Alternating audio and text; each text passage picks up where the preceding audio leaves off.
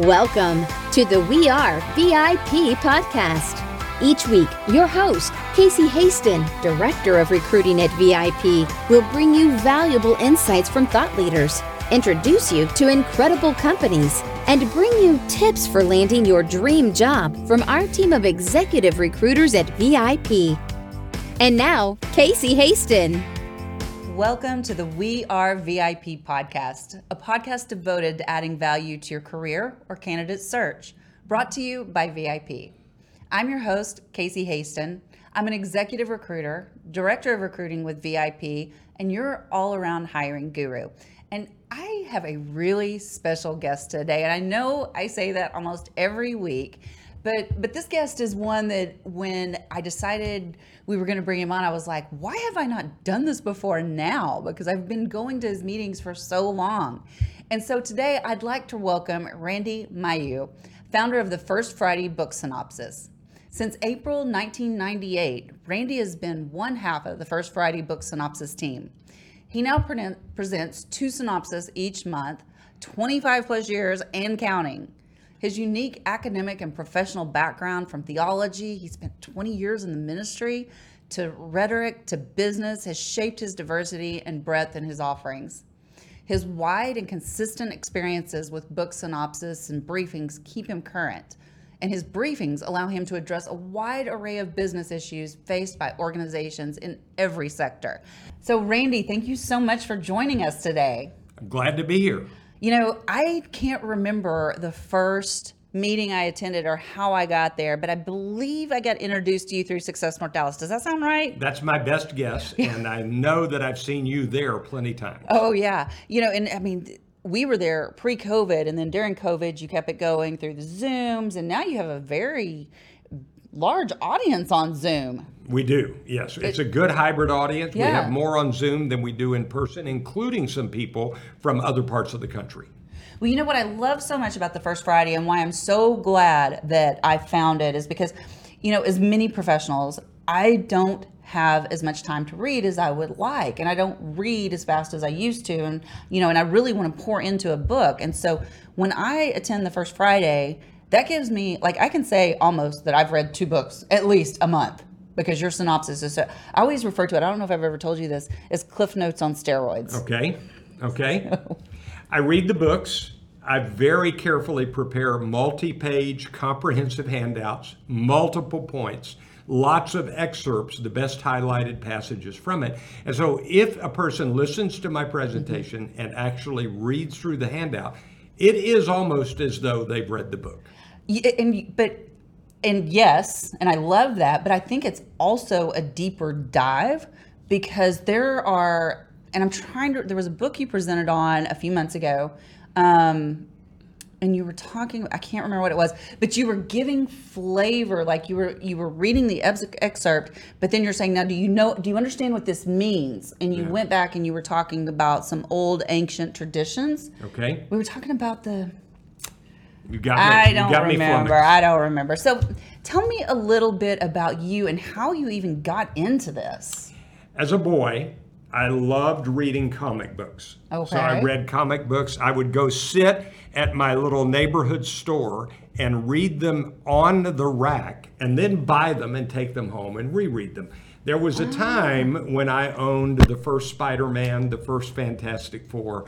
They disappeared long ago. Oh no. Yeah, they would have been worth something.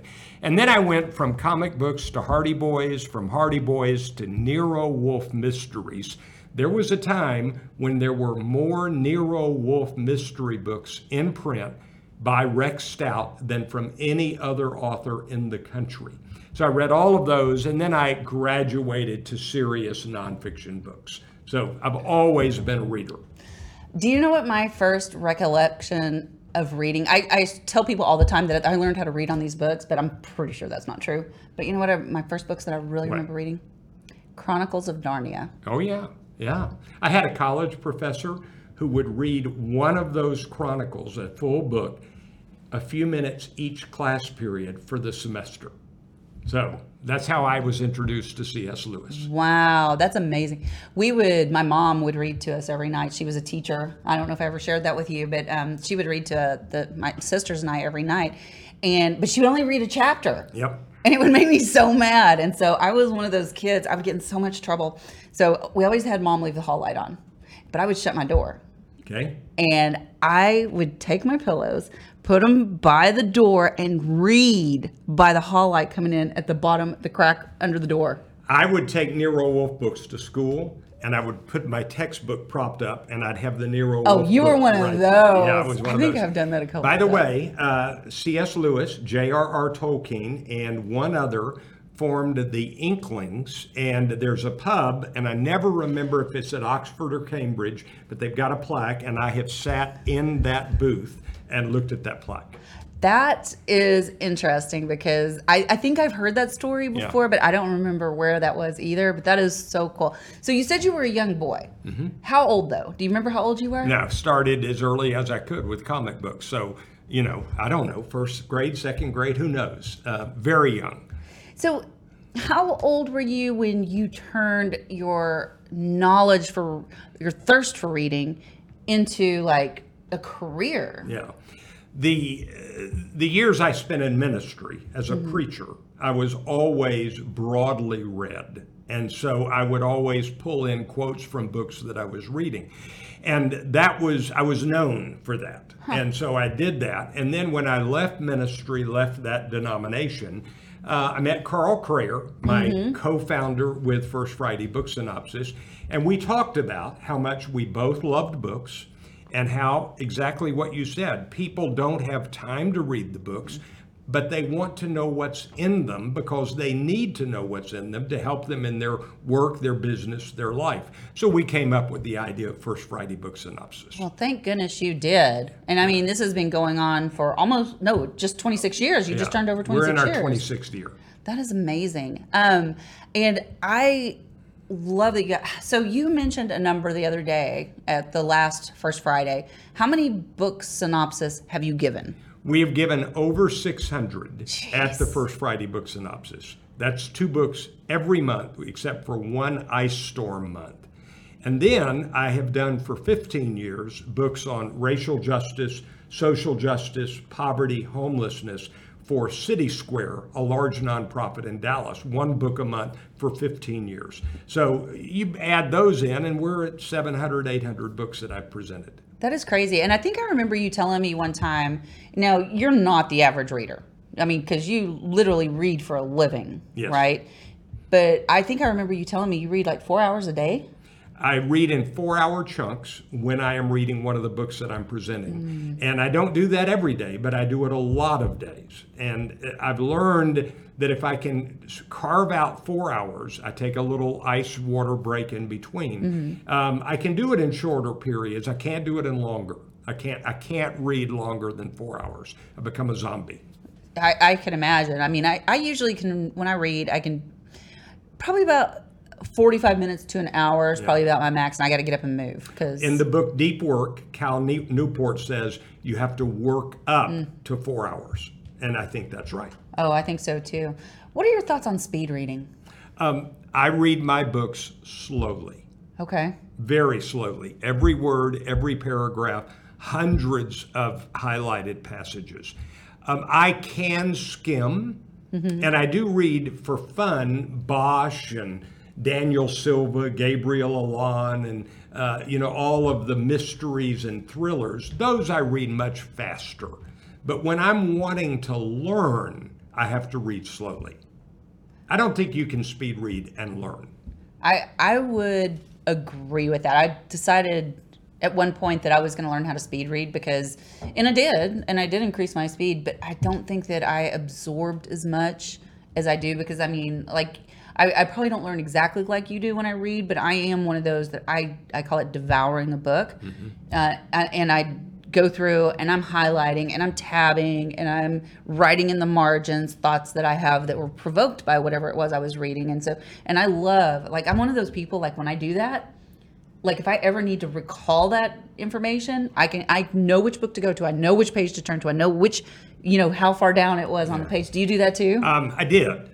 Um, I did, and and I would wouldn't remember the page, but I remember left side of the page, first Yes. quarter of the book. I switched to Kindle app on iPad a Okay. few years ago, and I cannot tell you how much it has improved my capability in preparing the synopses. Really?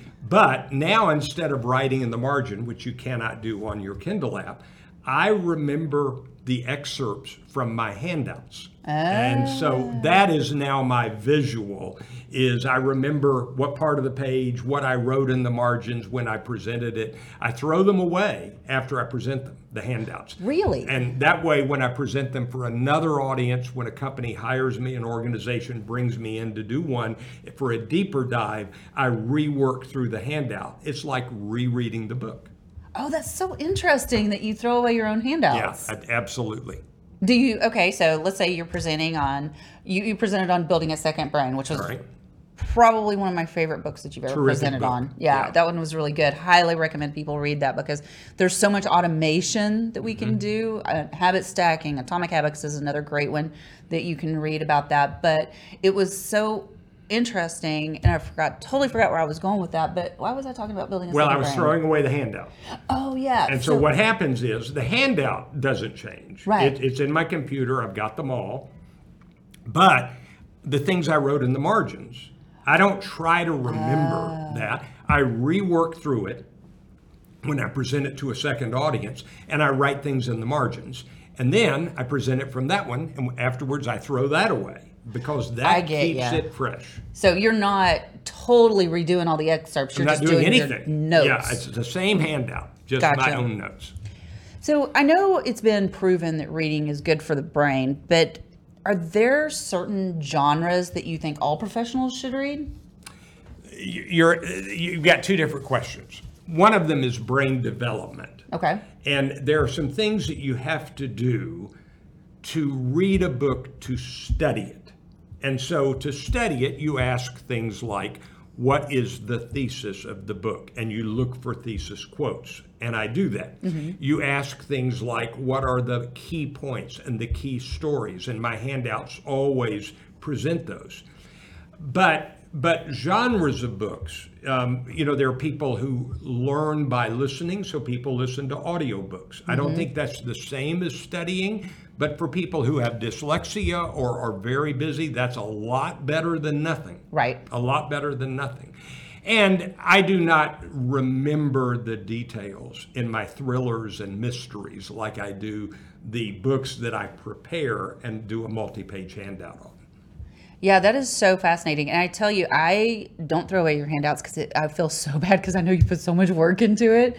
And I love to go back and refer to them. And I often share them with mm-hmm. other people that maybe don't want to get up at 7 a.m. in the morning, even though it is the best breakfast in town. it is you cannot beat that breakfast. So it's worth it getting up. I mean, otherwise, honestly, I mean, I, I, I get a lot over the Zoom when I have to attend by Zoom, but I want to be there because I want the breakfast. And I am handout intensive, Yes. both in person and on Zoom. So people who attend on Zoom, I email out the handout. Theoretically, they print it out Yep. and they follow along with pen in hand.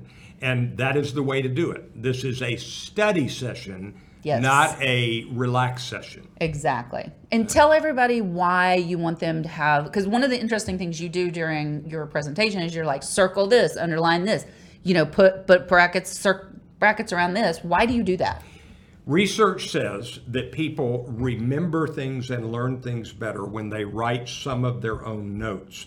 For example, in college classes, students who take notes on a screen, on a mm-hmm. laptop, do not do as well remembering as people who write it on paper.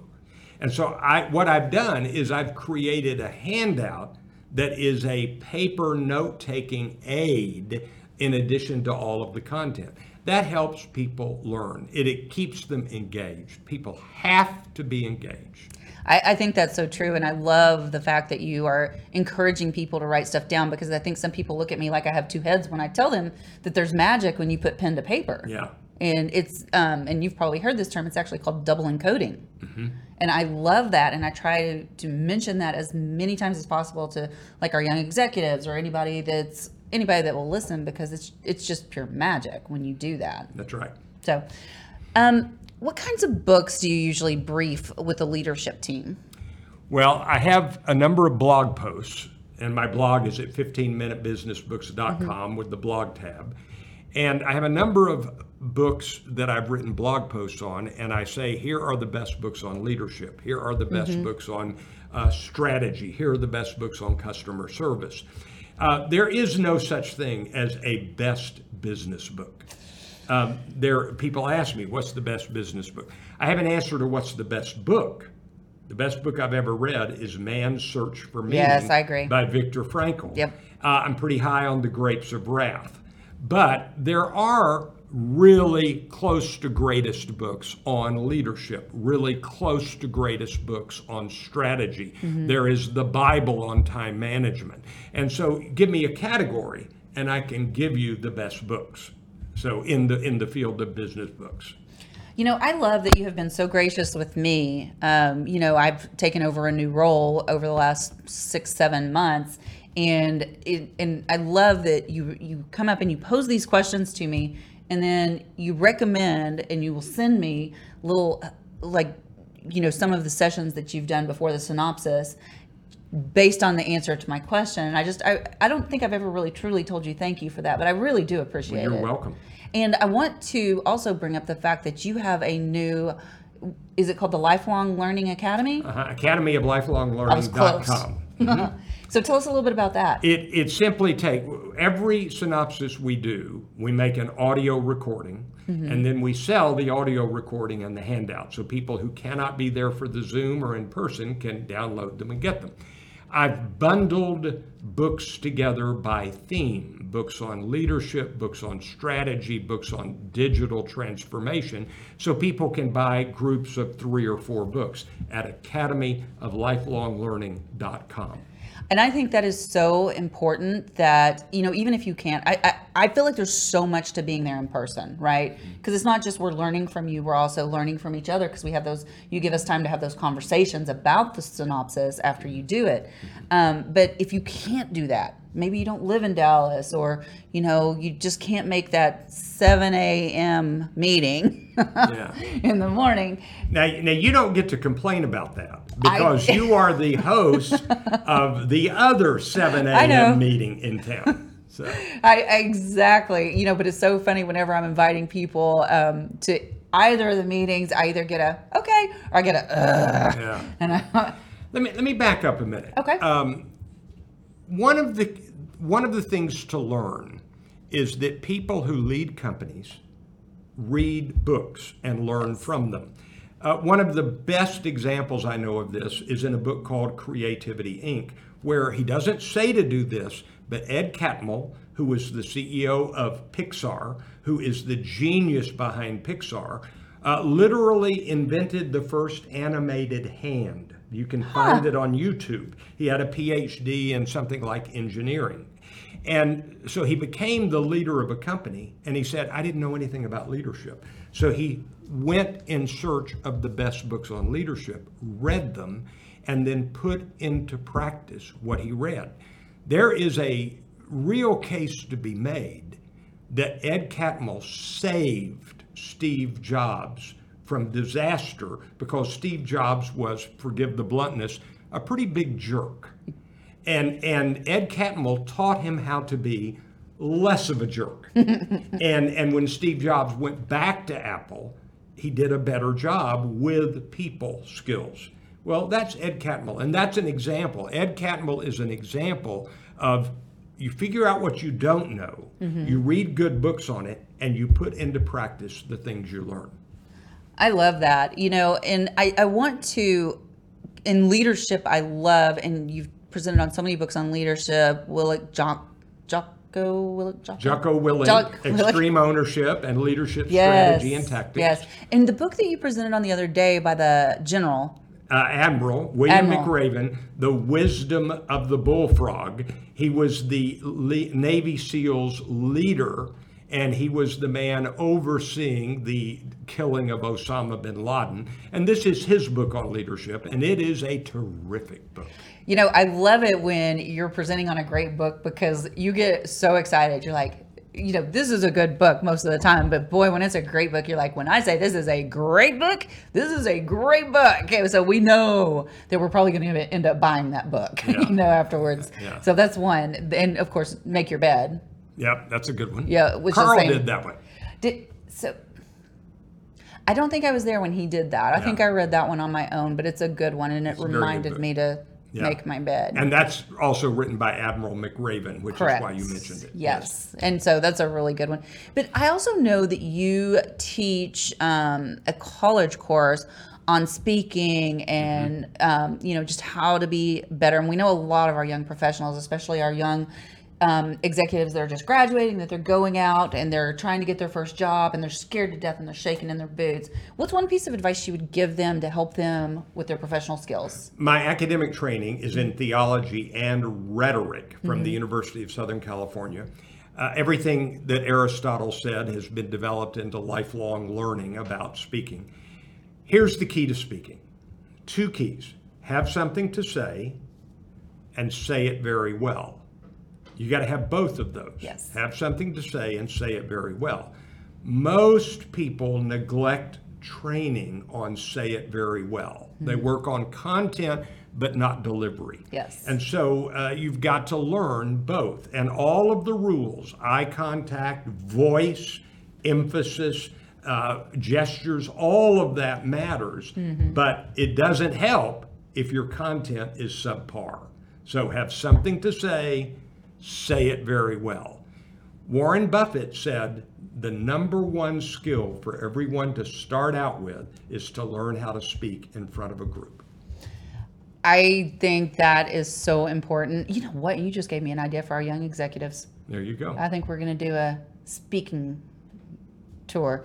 Um, but you know, one thing that you shared with me that I thought was really when I first started speaking, um, and again, thank you because you're always so gracious with your tips and you know knowledge, was go back and listen. So yes, you need to have that 1st Mm-hmm. but then go back and listen without watching, Mm-hmm. watch without listening, and then a third time do it both Yeah. to really critique yourself. Have a friend record yourself on your own camera, on your own phone. And then listen without watching. That's exactly right. And watch without listening. And then do both. And that will help you see what you've not done and what you should do. And it will help you hear when you repeat filler phrases and you have poor grammar, etc. So watch, no sound, listen, no watching. You know, it's so interesting the other day because you had pointed out a phrase or some filler words that I was using. And then the next meeting you came back and I'm like, I didn't hear you say that once. I was like, I wasn't even trying. You just planted the seed. That's Don't right. say that. That's right. So I think that's really important too that, you know, you ask for that honest feedback from people. This is the essence of coaching because people can't see what they're doing and they can't hear what they're saying. Somebody, it's not that they know more, although they may, somebody who is an observer can say, here's where you're slipping up and here's where you need to mm-hmm. add. So that's one of the values of a good coach. Oh, absolutely. It's almost, I'm sure you've heard the saying, you can't read the label from inside the jar. That's right. That's what that just reminded me of. So, as we start to wrap up here, what is the best piece of advice that you would give to a young professional embarking on their career today? Learn widely. Start with that. I mean, I mean, admittedly, if you know how to do computer code and you're going to work in computer code, good.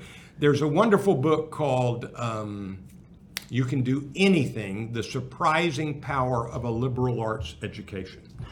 And what it says is that you've got to develop the other skills, what we sometimes call the soft skills. You've got to be able to listen, you've got to have empathy. In order to do that, you have to read widely and you have to keep learning. The number one advice is you do not yet know enough.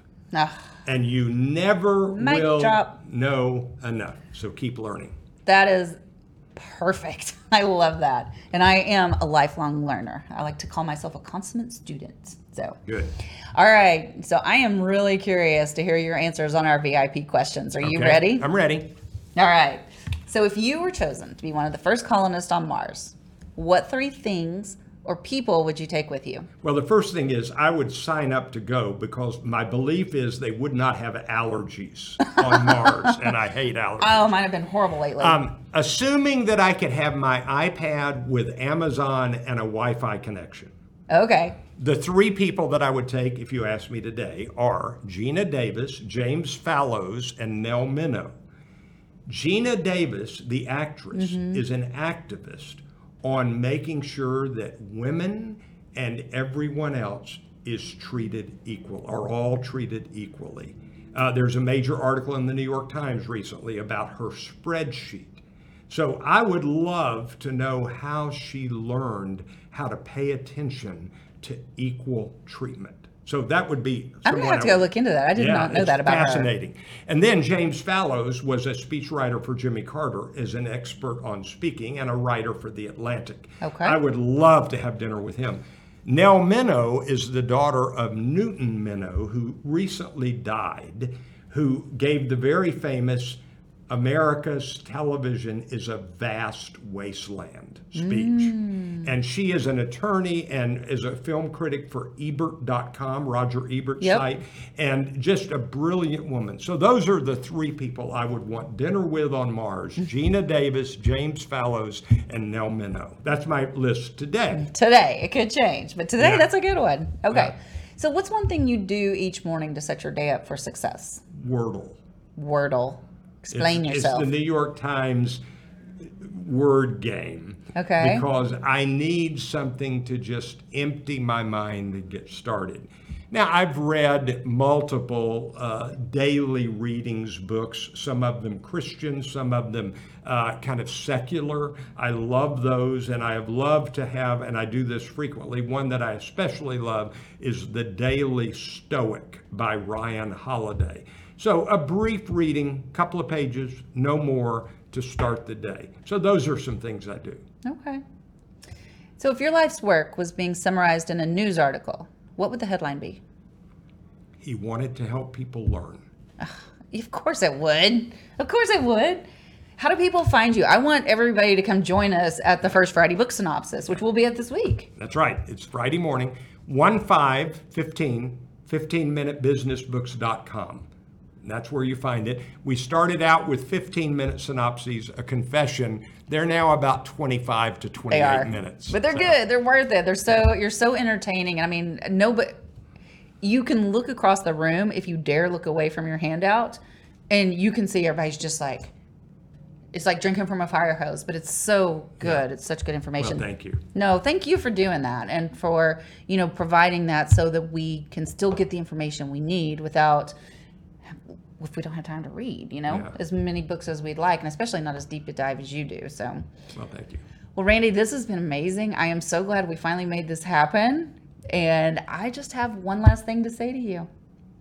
You are a VIP. Well, thank you, Casey. I enjoyed this very much. Good.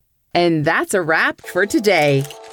Join us next week here on the We Are VIP podcast. We'd love to know how we can help you be a VIP. To find out more, log on to wearevip.com.